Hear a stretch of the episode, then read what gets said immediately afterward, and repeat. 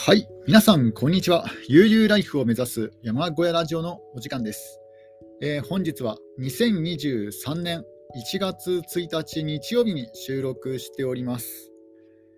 えー今日からですね、えー2023年ということで、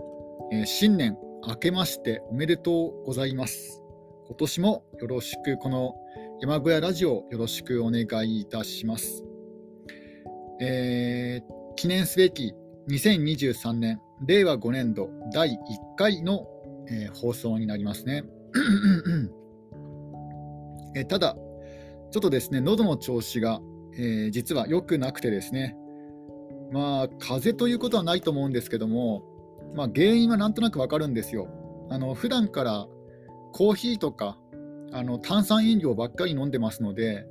もともと喉にいいわけないんですよね。だから、まあ、それが多分原因なんじゃないかなと思います。うん、喉が荒れているというか、まあ、普段からそんな感じなんですけども、うん、普段からそんなに喉の、ね、調子良くないんですが、ちょっとコーヒー、炭酸飲料ばっかり飲むのも、ままあ、経済面でもね、結構お金がかかっちゃうし、まあ、あとは、えー喉とかね、あのー体調のことを考えてもやっぱりそんなに良くはないと分かってはいるんですけども、まあ、今現在もですね、ちょっと炭酸飲料、あじゃなじゃなあのコーヒーをマグカップに入れて用意しております。うん、なので、2023年はもう少しお茶をですね、飲もうかなと思います。うん、お茶も嫌いではないんですよ。嫌いではないんですが、コーヒーとか炭酸飲料の方が、えー好きなんですね。うん、そんな感じで、そこまで今日はちょっと喉の調子も良くないです。えーそして、えー今日の天気は晴れでした。うん、今日は天気良かったですね。あの風もなく、まあ、自分の住んでいるところがもともと寒い寒冷地ですので、それを考えれば比較的暖かい一日でした。うんえーではですね、まずあの現状報告から、えーいきたいと思います。まず年末直前に、ね、年末に、あのー えー薪ストーブの設置を行ったんですが、まあ、なんとか薪ストーブ設置することができました。え2日間ですね、2日間で、えー薪ストーブの設置を行いました。あの道具がすべて整ってから2日間ですね。うんいや2日間かからなかったから1日半ぐらいで終わりましたね。えーまずは、えーどのように、ね、設置したか、えーその様子を、ね、あの説明していきたいと思います。えー今回購入した薪ストーブが本間製作所さんの、えー丸型薪ストーブというですねモスグリーン色の、えー薪ストーブです。ちょっと、え検索してみますね。本間。えー本間製作所丸型薪ストーブ、え型番が A の41というものですね。えこれはあの公式ウェブサイト、本間製作所さんの、えオンラインショップで購入するのが一番えー安く買えますね。あの本間製作所さんではあのー1万円以上する商品は、えー配送料無料、送料無料になりますので、えー2万1000円で、えー購入することができます。えー一応あの、大雪の影響で、えー配送に遅れが生じる可能性がありますという、えーそういうメールもね、いただいてはいたんですが、全くそれ関係なく、もう注文した翌々日に届きましたね。すごく早かったです。思った以上に早かったです。えー丸型薪ストーブ、えー本体サイズがですね、40.5センチ、あ直径、あのー丸型の薪ストーブですので、あの縦長とか、え箱型とか、そういうものではなくて、ドラム缶に足がついたような状態の薪ストーブですね。で直径が40.5センチ、えー高さが50センチです。ただ、ちょっと失敗、失敗というか、あの計算違いがですね、えー直径40.5センチとありますけども、実はそれよりも10センチ、15センチぐらいですね、あの厚みがあるんですよ。これ、設置するときにちょっとあの苦労しました。え何かというと、薪ストーブそのものの直径は、40.5センチなんですが、あの薪ストーブの薪投入口ですね。薪投入口にあの中が中の様子が見える窓とかですね、あとはあの空気の、えー、入れる量をですね調節できるところとかありまして、であとは煙突口ですよね。だから、えー、長さ、幅はですね、一番長いところで60センチぐらいあるかなと思います。まず、もともと40.5センチで設置を考えていて、でその通りにあの床を作ったんですよ。あのストーブ台を、ストーブ台、まあ、あの本当に簡単な作りなんですけども、えー、ケイカル板を90センチ ×90 センチでカットして、あ、91かな。91×91 でカットして、で、そこに30センチの、30センチ、30センチの、えー、レンガブロックを、えー、9枚並べたんですね。9枚並べて正方形にしたんですよ。ただ、それだと、あの薪ストーブの薪投入口がかなりギリギリすぎてしまいまして、あのー、灰をかき出すときにですね、灰がこぼれてしまう。床にこぼれてしまうこともありましたので、後で、後で30センチ追加しました。あのストーブ台の長さをですね、90, 90センチ ×90 センチのスポストーブ台をさらに30センチ長くしました。なので、えー、120センチ ×90 ですかね、120センチ ×90 ぐらいのストーブ台で、そこに乗せましたね。これでちょうど良かったかなと思います。うん、ちょっとね、その、あの、巻き投入口の厚みの分を考えていなかったですね。というか、載ってないんですよ。その寸法に関してはちょっとですね、あの、表記されていなかったので、ちょっとそこが、えー、計算違いだったですね。で、あの、重量は106センチ、106ミリなので、えー、10.6センチですね。あの、煙突の煙突サイズ、えー、10.6センチ、え、これは一般的にあの販売されている、ホームセンターで販売されている一番一般的な薪ストーブの、え、煙突の径になりますので、だからあのもし途中で煙突が足りなくなった、煙突が壊れてしまった場合ですね、すぐにホームセンターであの購入、代用品を購入することができます。だから非常に便利な、一般的に一番浸透してるサイズなんじゃないかなと思います、煙突サイズ。あの安物の薪ストーブの中では一番浸透していて、ホームセンターでもすぐに購入できる、えー、10.6センチ、106ミリの、えー、煙突サイズです。で、重量は8キロですね。意外とね、あのー、重いと感じたんですけども、8キロしかなかったんですね。うん、なんかもっと重く感じました。であの付属品としては火ばさみがついてきますので、火ばさみは買わなくても、えー、大丈夫です。で生産国は日本ですね。でその他煙突とかは全くついてこない別売り状態ですので、あの薪ストーブ本体しか、えー、ついてきませんでした。ちょっとドリンクを飲みます。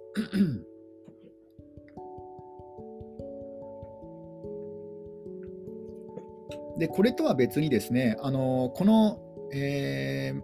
丸型薪ストーブは煙突口が横についてるんですよ。横についてるんですが、自分の場合は縦に、えー、煙突を取り付けますので、その縦煙突にセットできる、えー、エビ曲がりというですね、まあふあのー、なんていうんですか、えー、カーブしている煙突、短いふあの煙突と煙突をつなぐものですね、カーブ部分に来る90度のエビ曲がりを追加で、え、購入しました。それプラスメガネ石もここで購入しました。え、メガネ石というのはあの壁とか屋根にですね薪ストーブの煙突を通すときに煙突のあの、えー、壁とか屋根の保護に保護するものですね。あの煙突の煙突の穴が通せるような、えー、煙突が通せるような穴が開いている石です。メガネ石。で、それが6000円ぐらいで高かったんですけども、ただこれはあの自作しなくてよかったかなと思います。あのセメントで自作しようとも思ったんですけども、いやこの市販の、えー、計算カルシウムの、えー、メガネ石は非常に軽くて扱いがしやすかったです。だから、まあ、6000円ちょっと高いですけども、まあでも、良かったかなと思います。あの取り扱いがしやすかったです。で、本間製作所でその薪ストーブ本体プラス煙突、プラスメガネ石を購入しましたので、まあ、大体3万円ですね。うん。薪ストーブ類が3万円です。で、それとは別に、あの煙突ですね。煙突そのものを購入、ね、したんですけども、え今回、屋内煙突の設置が初めてあ、自分がですね、自分があの屋内煙突の DIY 設置が初めてということもあってですね、どういう部品が必要になるか分かんなかったんですよ。なので、今回はあの煙突セットを買いました。うん、あの初心者には非常におすすめですね、煙突セット。結局、あのそっちの方が安い結だ、だいぶ安いんですよ、あのバラ売りよりも。えー、1、2個部材を使わなかったとしても、あの煙突セットで買った方がはるかに安いですね。で今回、煙突セットを購入して、でまあ、そのうちのいくつかはあの実際使わなかったんですけども、まあ、要は余分が、ね、出てしまったんですが、ただ余分が出る分には全く問題ありませんので、うん、煙突セット購入してよかったかなと思います。あの黒ぬ黒塗りされているシングル煙突ですね。あのシングル煙突と二重煙突というのがありまして、まあ、二重煙突の方が高価で重くて、うん、重いんですが、まあ、自分の場合はそんなに毎日ね、毎日ガンガン長時間使うわけではないので、シングル煙突にしました。で、黒塗りですね。耐熱塗装されている黒塗りの渋い煙突です。これがあの煙突セットで3万円ですね。なので、えー、煙突本体プラスあ煙突プラス煙突セットプラス薪ストーブ本体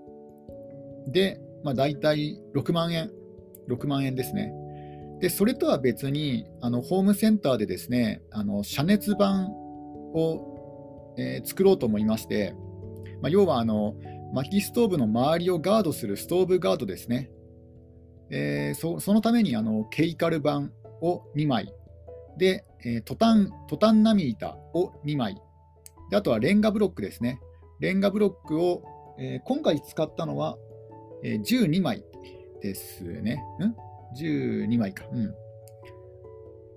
で、まあ、レンガブロックに関しては、もともと自分が所有していた、まあ、園芸用のレンガブロックですですですが、ただそのレンガブロックをを、えー、12枚買ったとして計算して、うん、でなおかつ、あのー、ケイカル板、そして、えー、トタンナミ板、でその他も、その他ちょっとしたもの、なんかあるかな、あの煙突のメガネ石のパテですね、耐熱パテ。まあ、メガネ石の中に煙突を通しても多少隙間ができてしまいますので、まあ、その隙間から虫が入らないようにパテを、えー、塗りつけるんですが、まあ、そのパテ代とか、まあ、そういうの全部もろもろで大体1万円ですかね。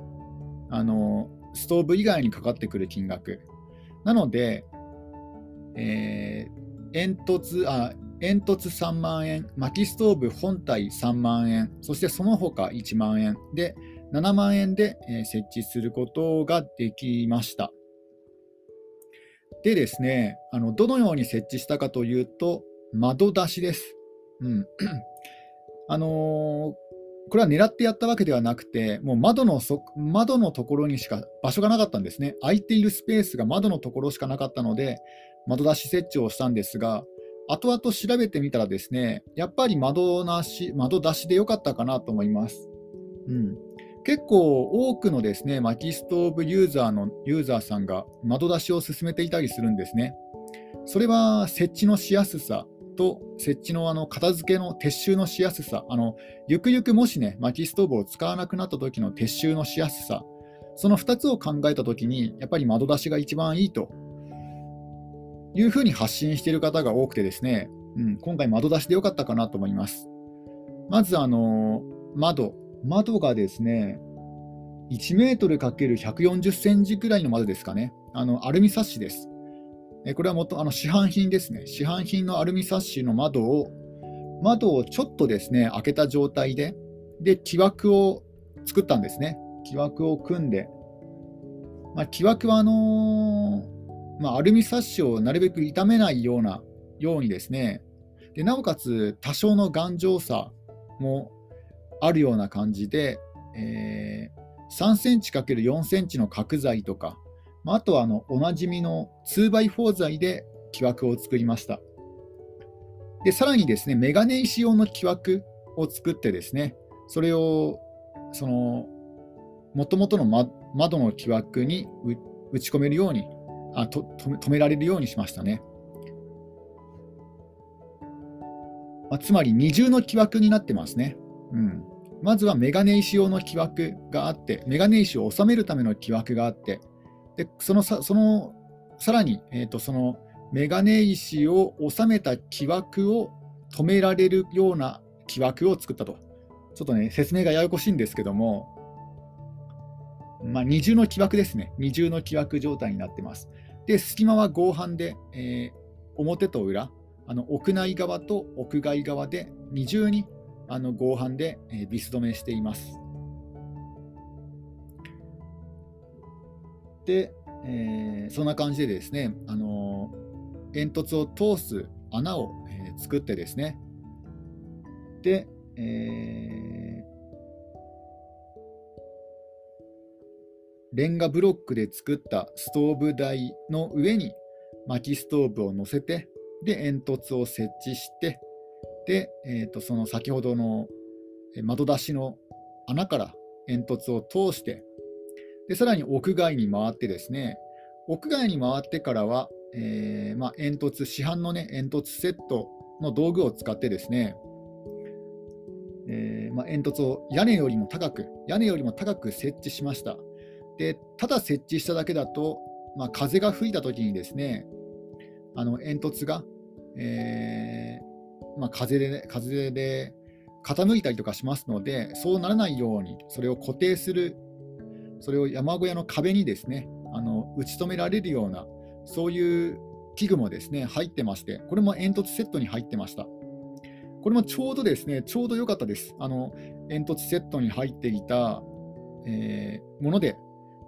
ちょうどできました。だよく、やっぱりセット、セット内容よく考えられているなと思いましたね。うん、非常に買って非常に良かったです、煙突セット。これ全く煙突初めてセット設置する人は、煙突セットをお勧めしますね。まあ、全部の材料をそのまま使うっていう人は、まあ、あんまいないと思うんですけども、特に窓出しの場合は。うん、ただ、それを考えても、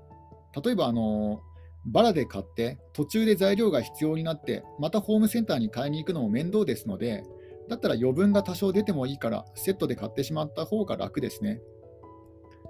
でまあ、あの屋外に出した煙突は 2, 2箇所で2箇所で、えーと、山小屋に止めました。であの煙突トップ、煙突の一番上はですねあの H 傘と言われている、まあ、雨が踏み雨が吹き込みにくい、えー、そういう形の H 型をしている煙突ですね。で、そんな感じで煙突をセットして、えー、しました。で、最後にですね、メガネ石の隙間を耐熱パテで、えー、埋めて、まあ、今、今現在完全には埋まってないんですが、まあ、冬場だからね、そんなに虫も入ってこないだろうと思って、まあいいかなと思ってますね。まあ後々ちょっとそのメガネ石の周りももっと隙間をなくそうと思ってます。ちょっとドリンクを飲みますね。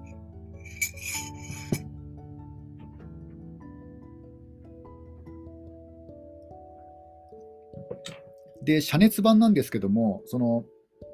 山小屋の壁と薪ストーブ、薪ストーブの熱から山小屋の壁を守るためにですね、遮熱板を、えー、作ろうと思ったんですが、えー、たまたま、えー、自分が持っていた、あのー、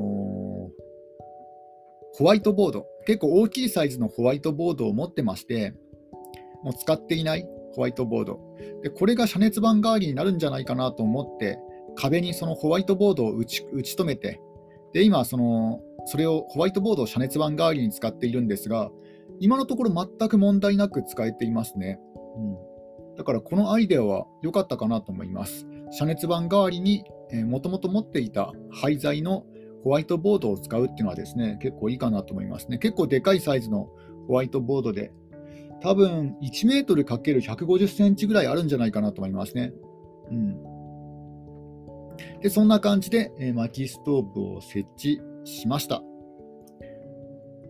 で、設置し終わってから今日で1日半経つんですけども、まあ、まず問題なく使えていますね。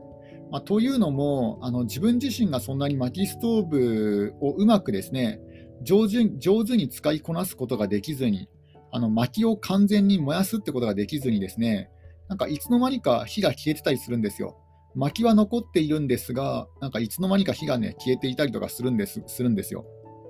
だから、まだそん、まだですね、本領を発揮できてないんですけども、薪ストーブのね、あの十分、十分能力を発揮できてないんですが、とりあえずは、あの、燃やすことはできましたね。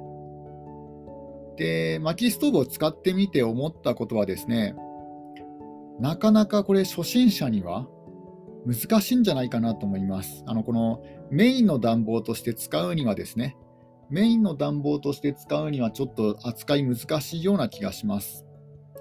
まず一つは、えー、すぐなんか火が消えてしまう。ちょっと原因がね、よくわかんないんですよね。うん。まあ、おそらくあの、なんだ、一番最初の木材を組んでいくときにですね、木材というかの薪を、薪を組んでいくときに、あの太い薪と、太い薪、中くらいの薪、小さい薪っていうですね、細い薪っていう感じで、まあ、順番に組んでいくんですが、その細い薪とか中くらいの薪が圧倒的に足りないのが原因だと思うんですよ。うん、太い薪はたくさんあるんですよ。その細い薪がないんですよ。全然ないんですよ。だから、あのー、太い薪の上に段ボール、ちぎった段ボールを乗せて、でさらにその上に、まあ、紙くず類を乗せてで、さらにその上にティッシュを乗せて、であのマッチで火を吸って、えー、火あのえー、薪ストーブに、ね、火を入れるんですが、あの紙くずまでは燃えるんですよ。その紙くずから太い薪になかなか火がね、映らない。映っても表面だけなんですよね。だからやっぱり中くらいとか細い薪がもっと必要ですね。もっともっと必要ですね。うんまあ、今後そういう細い薪、小さい薪を、えー、たくさんですねあの入手しようかなと思います。まあ、山山小屋の山林にはたくさんですね丸太が転がっていたりとかするんですするんですが、まあ、細い、あじゃなかった太い薪は簡単に作れるんですよ。丸太を斧で割っていけばいいんですが、細い薪、ね、そういうコッパとか、細い枝とか、そういうものがなかなかですね、うん、今のところは用意できてなくて、ちょっと今後はもっとそっちの方も用意しなくちゃいけないかなと思ってます。ただ、あの焼却炉としてはすごい非常に便利ですね。燃えるゴミもだいぶ減るんじゃないかなと思います。これこれによって。ちょっとまたコーヒーを飲みます。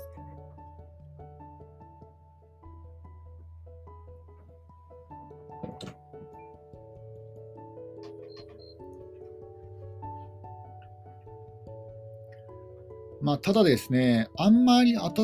かくはないないんですよね。うん、な何かが原因があるのか、それとも安い薪ストーブだとこんな感じなのか、あんまり暖かくはならならずに、まあ、あの火をくべてるときは、ね、暖かくなりますけども、えー、火を、ね、くべ終わって、もう薪が燃えているような段階になっていると、そんなに暖か暖かくないんですね。うん、ファン灯油ファンヒーターの方がだいぶ暖かいです。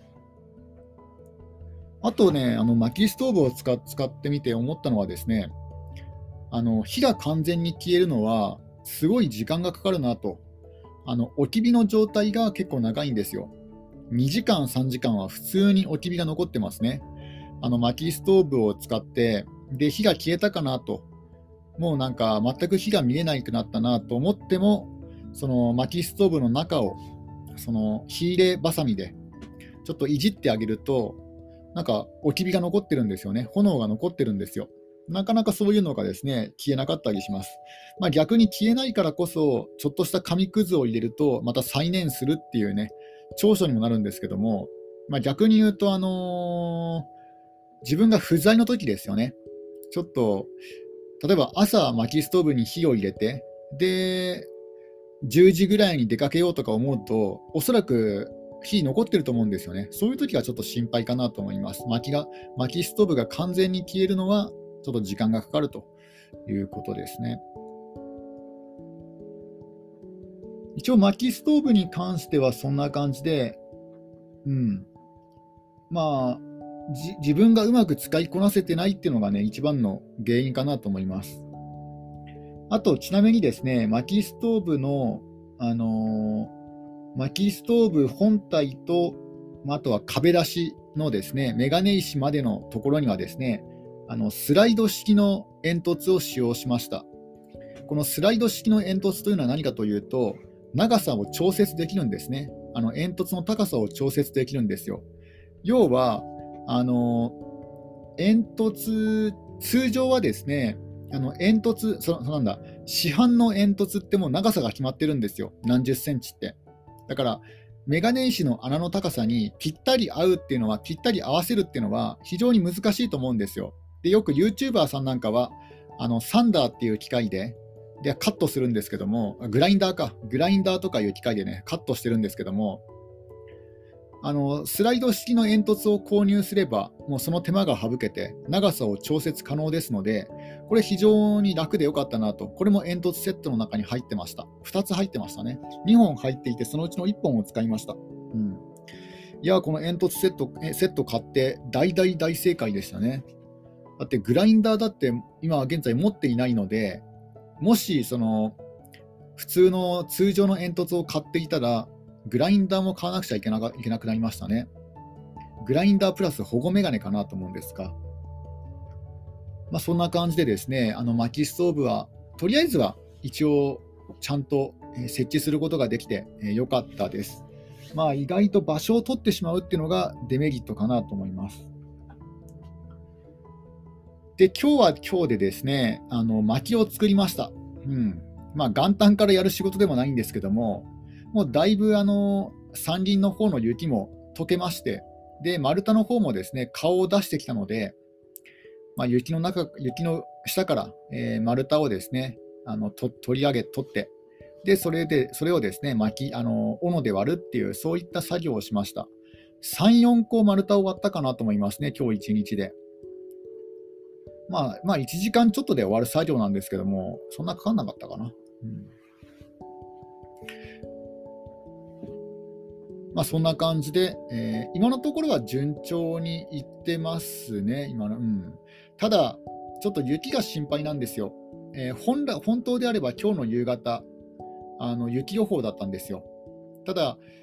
えー、まあ、なんとか今日はですねあの雪が降らずに、えー、済んでよかったんですが、ただまた、え今後、雪がですね予想されますので、え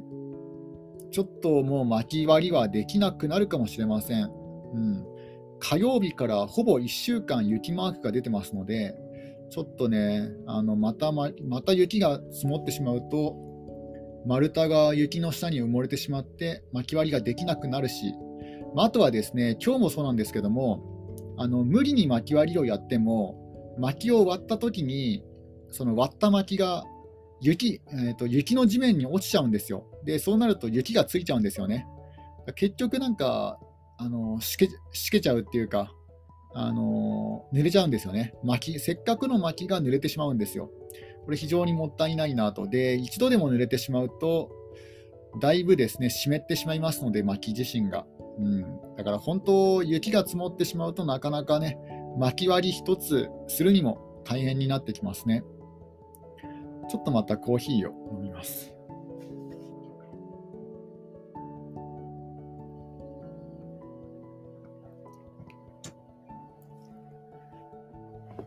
まあ、そんな感じで、えー、薪ストーブライフを、えー、去年の年末に始めたというお話です。まあ、あの良さそうな薪は薪販売をしてで自分自身はそのあんまり良くない状態の薪を燃やしていこうかなと思います。その良くない状態というのは見栄えとかですね。見栄えとかが良くない薪は自分で使用して、でなるべく比較的見栄えの良い薪は、えー、あの直売所で販売するという感じで、えー、今年もですねやっていこうかなと思います。ちなみに今現在はですね6束ぐらい売れたかなと思います、薪が。もっと売れたかな、6、7束ぐらい売れたかもしれませんね。だから需要はあるんですよ。おそらく冬キャンプ用かと思われるんですが、まあ、需要はあるので今後も薪作りに専念していこうと思います。終わり。